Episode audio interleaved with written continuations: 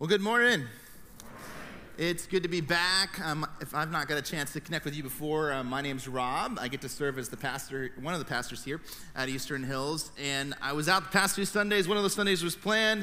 Uh, another one of those Sundays is if you have a lot of things ever happen in life where they stack upon one another. Yeah, it was one of those 10 uh, day stretches for me, but I'm excited to be back kicking off this new series, uh, Spirit Lead Me, because frankly, there's a lot of confusion that exists in the church and in Christian circles when it comes to the conversation around the Holy Spirit. For example, if you were to just be an outsider looking in, like you haven't read a lot of the Bible, you didn't grow up the church, but all you had to do was to sit and observe and listen to conversations around the Holy Spirit, you might have some of these questions. Number one, is he a feeling? Now, in the 70s, there's this great song, I call it the Ooga Chukka song. The Ooga Chukka, Ooga, Ooga, Ooga Chukka. And he goes, I'm hooked on a feeling. Right? That's how I feel sometimes when it comes to how we talk about the Holy Spirit. Like we're hooked on a feeling. Here's another question Is he a force? I'm a big fan. I, I, enjoy watching the Star Wars movies, but sometimes when we talk about the Holy Spirit, is this if we speak things into existence, we can manifest change into our life. Like the more faith I have, the greater control I have over the Holy Spirit.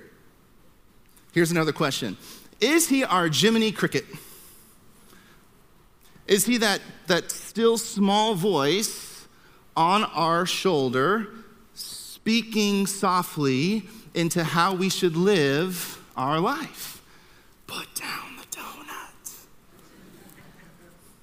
Buy your flowers. Don't be a dummy. Laugh at your pastor. Does the Holy Spirit work that way? How about this? Is he a ghost? I hope not because I've seen a lot of scary movies in my high school years, and I hope that's not how we experience the Holy Spirit. These are just some questions that one might have around the Holy Spirit. And over the next few weeks, we're going to tackle a lot of questions, but we will tackle all of these today. But as we get started with this series, Spirit Lead Me, here's something that's true of us all. Everybody follows something or someone. For me, uh, I am directionally challenged. Some of you are great when it comes to direction. You can say, head east in such and such direction, and then you hang over here and you go over that, and you just you beautifully know where, where to go. Or tell me the crossroad or the intersection. If you get into a conversation with me along those lines, listen, just give me the address, and the Google will get me there. Maybe. Sometimes I even get lost in that way. But even beyond objects or tools in our life, some of us are heavily influenced through podcasts, through authors, through movies or film, through pastors. You listen to sermons, you download them, you watch them, you listen to some of us. You're influenced by the pastors here at this church. Some of you have important relationships in your life, mentors, people that you turn to that have shaped you and, and who you are today. And then collectively, some of us pledge allegiance to a certain political party or sports franchises or say, I only shop this brand. But check this out. This comes from Dallas Willard. He is a philosopher and had a lot to say about spiritual formation. He said, Who teaches you? Whose disciple are you? Honestly, one thing is sure you are somebody's disciple. You learn how to live from somebody else. There are no exceptions to this rule, for human beings are just the kind of creatures that have to learn and keep learning from others how to live. Today, especially in Western cultures, we prefer to think that we are our own person. We make up our own minds. But that is only because we've been mastered by those who have taught us that we do or should do so. His argument is this that we are not born into our beliefs. We are not the chief architects of our governing philosophies in life. Everyone here at some point made a decision to trust an authority, and yet there's something within us that says, I do not want to be a robot. I want to have freedom to make my own decisions. And so when it comes to following after Jesus, we believe that we sit under his authority. And yet we use the word freedom often, that we have freedom in Christ. And how do those two things work together? Well, a couple thousand years ago, Jesus was having a conversation with some of his closest companions, and what he's about to say next would initially hurt a whole lot more than it would help. You can find it in John's Gospel, chapter 13, verse 33, and he says this My children, I will be with you only a little longer. Like after signing up to follow someone for a significant point of your life, abandoning everything you were doing before to follow this individual, he's now saying, I'm going away. You will look for me, and just as I told the Jews, so I tell you now, where I am going, you cannot come. After all of this time, Jesus was going to leave them. If you've ever had the experience or the opportunity to serve in the military, you may have had the experience of also adjusting to civilian life afterwards. Going from this season where you're told when to wake up, when to go to sleep, what to eat, what to wear, how to think, how to speak, to all of a sudden, well, what do I do now? And for years, the disciples, where do we go next? I don't know. Wherever Jesus goes, that's where I'm going. Whatever Jesus does, that's what I want to be about. And now he's saying he's going to leave. Sometimes in a relationship with God, you experience what I call the gap. You hear from the stage from people like myself, you should speak like Jesus. You should sound like Jesus. You should serve like Jesus. You should be generous like Jesus. You should be kind like Jesus. You should be patient like Jesus. You should be gentle like Jesus. All the while thinking, yeah, but Jesus, well, he's Jesus. He's God, and I am me. He has serious tools in the toolbox, like the whole walking on water, water into wine, healing people bringing dead people back to life, defeating death himself, creator of the universe, I make a good steak. I had this crazy stretch in my life recently where started with what some many families have had in our community, like the, the whole when your child just like vomits for 48 hours straight and you're calling the pediatrician, is this normal? Is this okay? Are we gonna be all right? What do we do? Had that. A couple days later, same week, sewage backing up in the basement. That's disgusting. Next day, now the wife is sick. Car problems.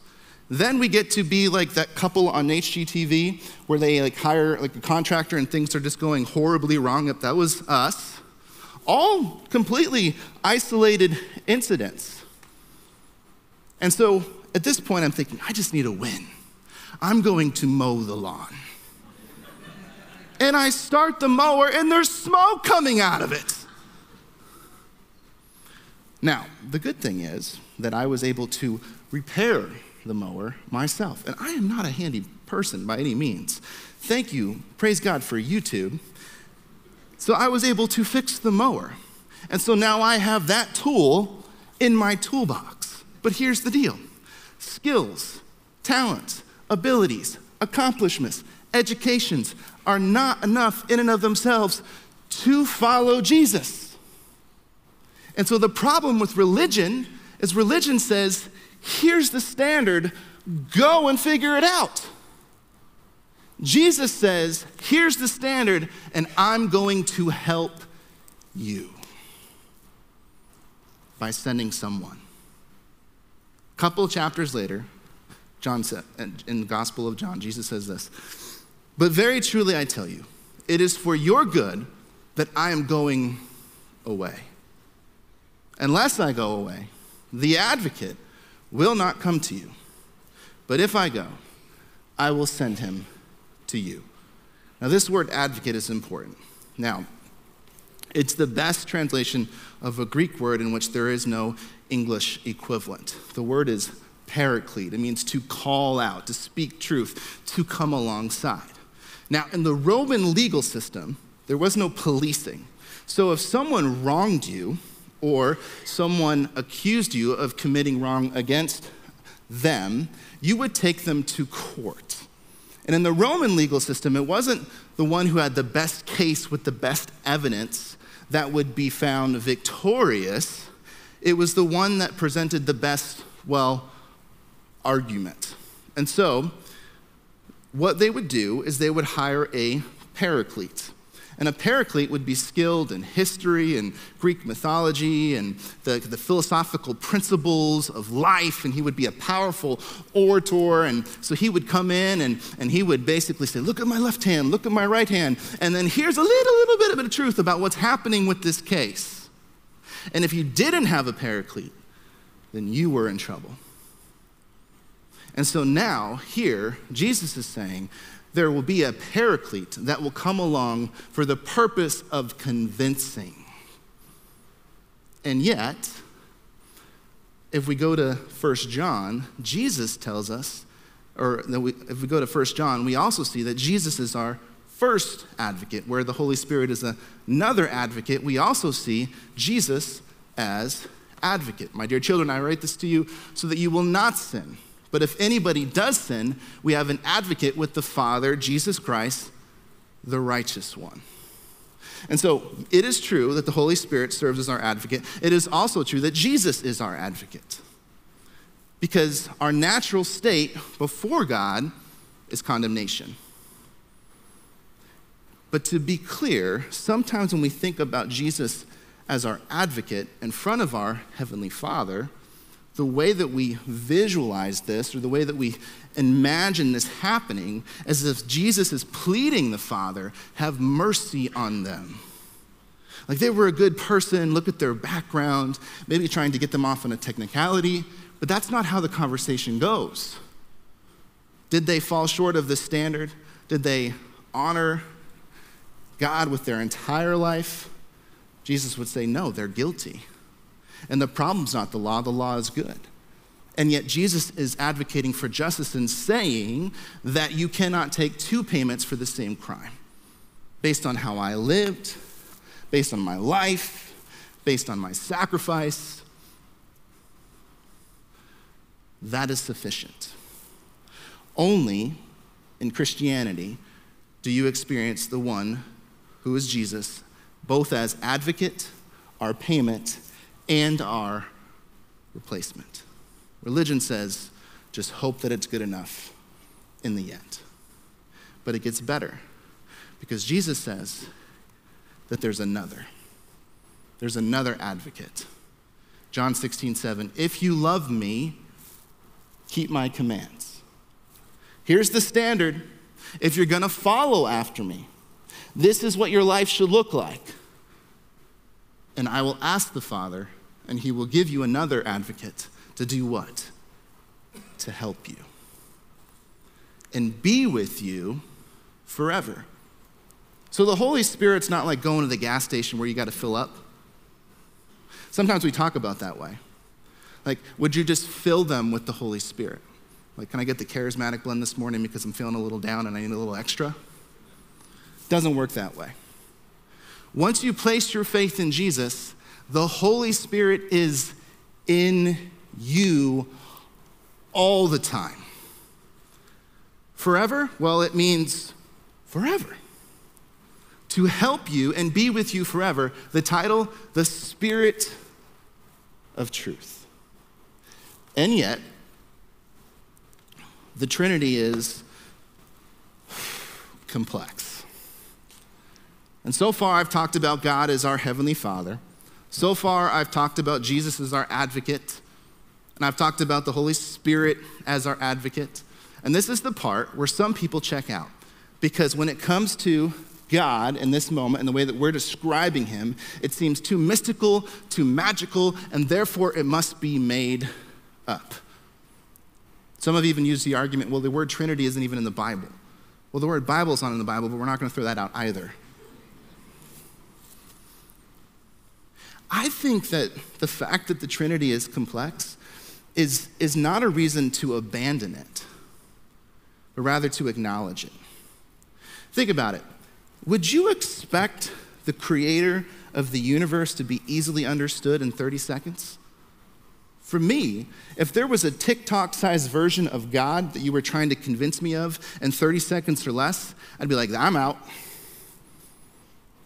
And if we were listening to a lecture of a Nobel Peace Prize winner, there would be some things that we'd probably understand and resonate with, and other things where we'd probably say, I got a lot of questions. But it doesn't make it any less true or real. Some of you are in the medical field and you've studied the complexity of the human body. And yet, in all of your education and all of your wisdom and all of your experience, there are times where you take a step back and say, I don't know, but it's real and it's true. The complexity of who God is is an invitation to discovery. For many years, Christians have believed this to be true that the Father is not the Son, the Son is not the Holy Spirit, and the Holy Spirit is not the Father.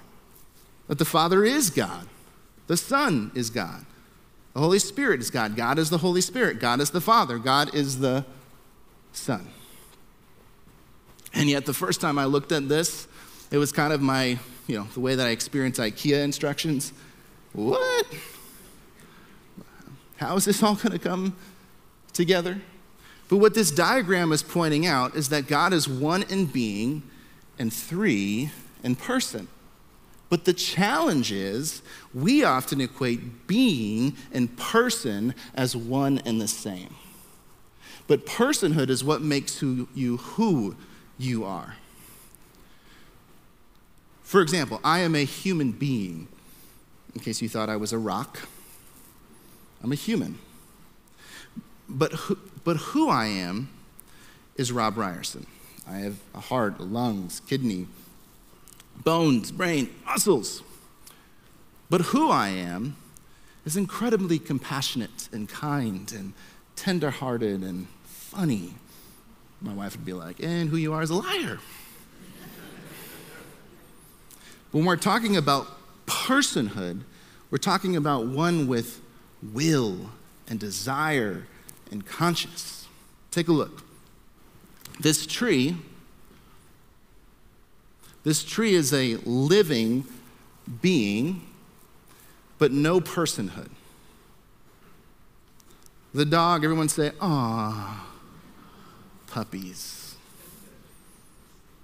Being but also one with will and desire and the ability to make choices. The cat. No personhood. No, I'm kidding. This is one of those conversations I look forward to in eternity. Explain the cat, please.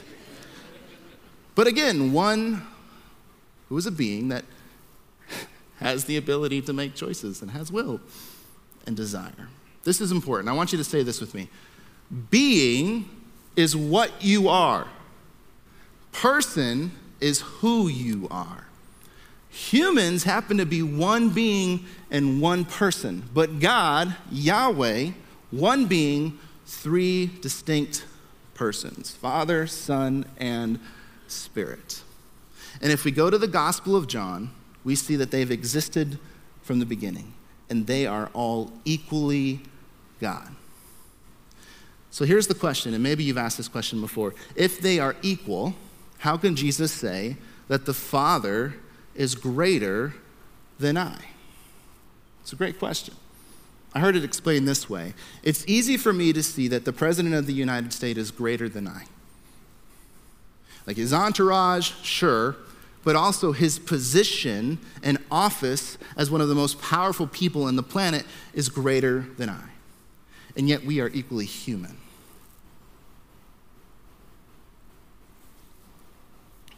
Paul tells the Corinthian church that Jesus subjected himself to the authority of the Father so that the Father can be all in all. But the Father is not any more God than Jesus. They are equal in essence. And if you're sitting here right now thinking, eh, still don't get it, you're in good company. But don't run from the complexity. The definition of a disciple is a lifelong learner. We will spend an eternity discovering the depths of who God is. But let's put some feet to this. So when Jesus says, Very truly I tell you, it is for your good that I am going away. Unless I go away, the advocate will not come to you, but if I go, I will send him to you. He was pointing towards a promise. This promise has been fulfilled. The Holy Spirit has arrived.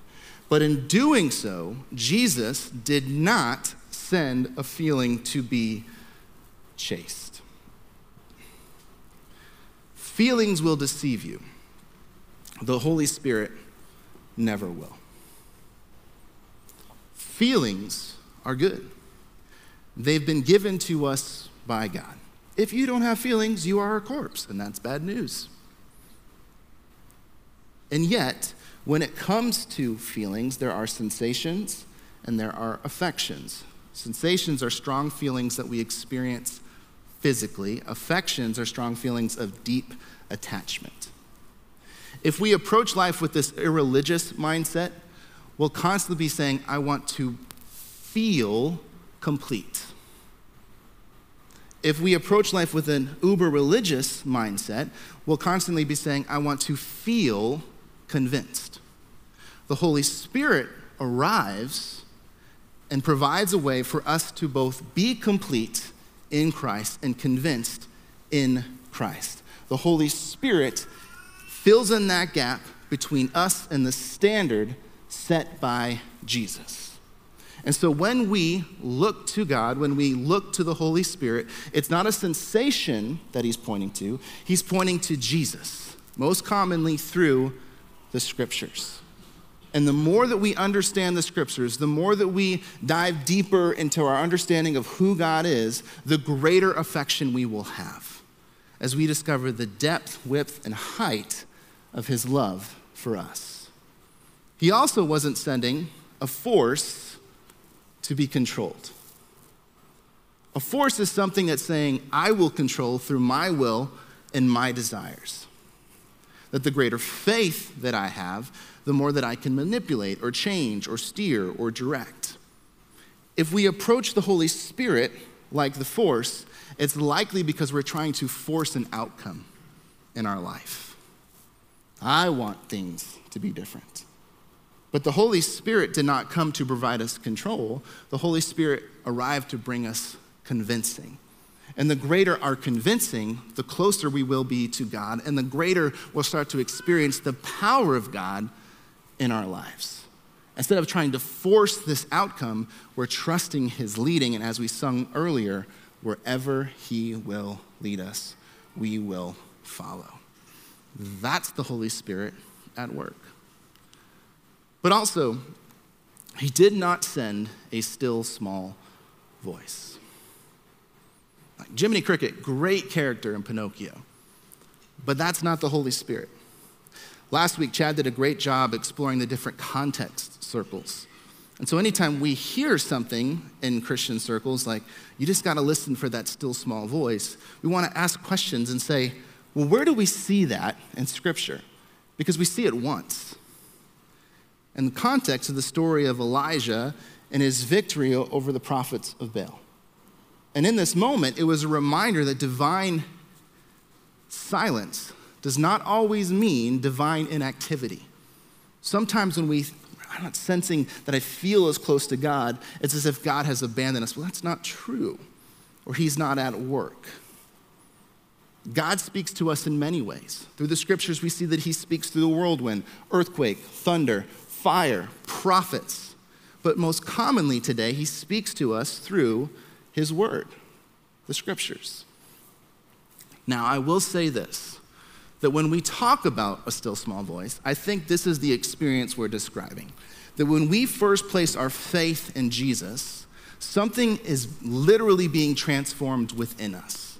And so there's a reason why new converts, they're describing this deep connection with God because they've never experienced that before.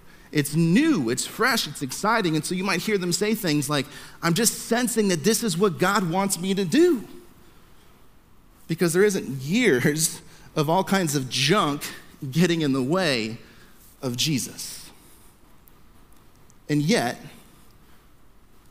when we are in His Word, when we are in community with His people, encouraging us, shaping us, sharpening us, when we're serving His purposes and His kingdom, when we are being generous as He has called us to be generous, when we're sharing our faith, our testimony, our story with others, when we've done the hard work of going through the wounds in our heart, the things that we attribute to God that have no business being attributed to God, when we've done that hard work, all of a sudden we have this deep connection to God, and it's like we're on the same page and we're in sync.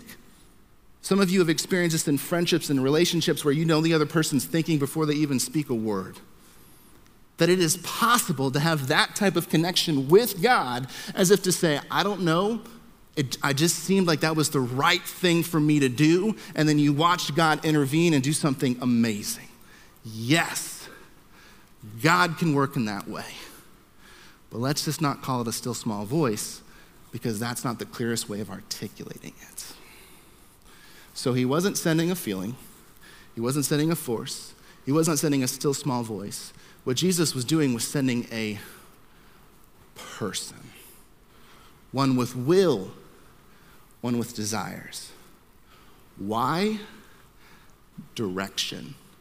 So that when we respond to who or what we follow, that answer would be Jesus. Jesus' argument then to the disciples, and his argument to us today, is that the Holy Spirit in us is better than Jesus in front of us. Have you ever thought if, if I could just have Jesus in front of me telling me what to do, knowing how to communicate or who I should reach out to and how to spend my day, Jesus would say, No, actually, the Holy Spirit in you is better than myself out in front of you. Next week, we're going to look at some of the practices of the Holy Spirit that help us see why this is good news. But my invitation to all of us this morning is to do this. In the weeks ahead, I want you to seriously think about why you believe what you believe or don't believe about the Holy Spirit. How did you come to that understanding? What has shaped you? What authority has influenced you into that belief? And the reason why I'm asking you to do that is because the next two weeks, what we'd like to do is collect your questions about the Holy Spirit. What questions that you have. We'll give you some instructions in the weeks ahead because in week four of this series, the pastors, the other pastors on staff are going to join me up on stage, and we're going to answer your questions to the best of our ability and as much time as we have. And the ones that we don't get to, we'll figure out a way to get you those answers. This morning, as we wrap up our service, I want to invite the band back up on stage. And we're going to sing a song. And some of the words that we're about to sing are going to sound familiar to you. It's taken from the doxology. And in that song, we sing this line of praise the one who is the Holy Ghost. And yet, in this church and in churches like ours, we don't talk about God as the Holy Ghost. We use the word Holy Spirit. And so, one question is why? Well, if you grew up reading the King James Version, an Old English, there's something that took place. First of all, the word spirit in Greek is pneuma. You see it about 90 times in the Bible. But during the time that King James was translated, for them, and using the word ghost, it's the way that we talk about spirit. And the way that we would talk about spirit, they would think about the word ghost.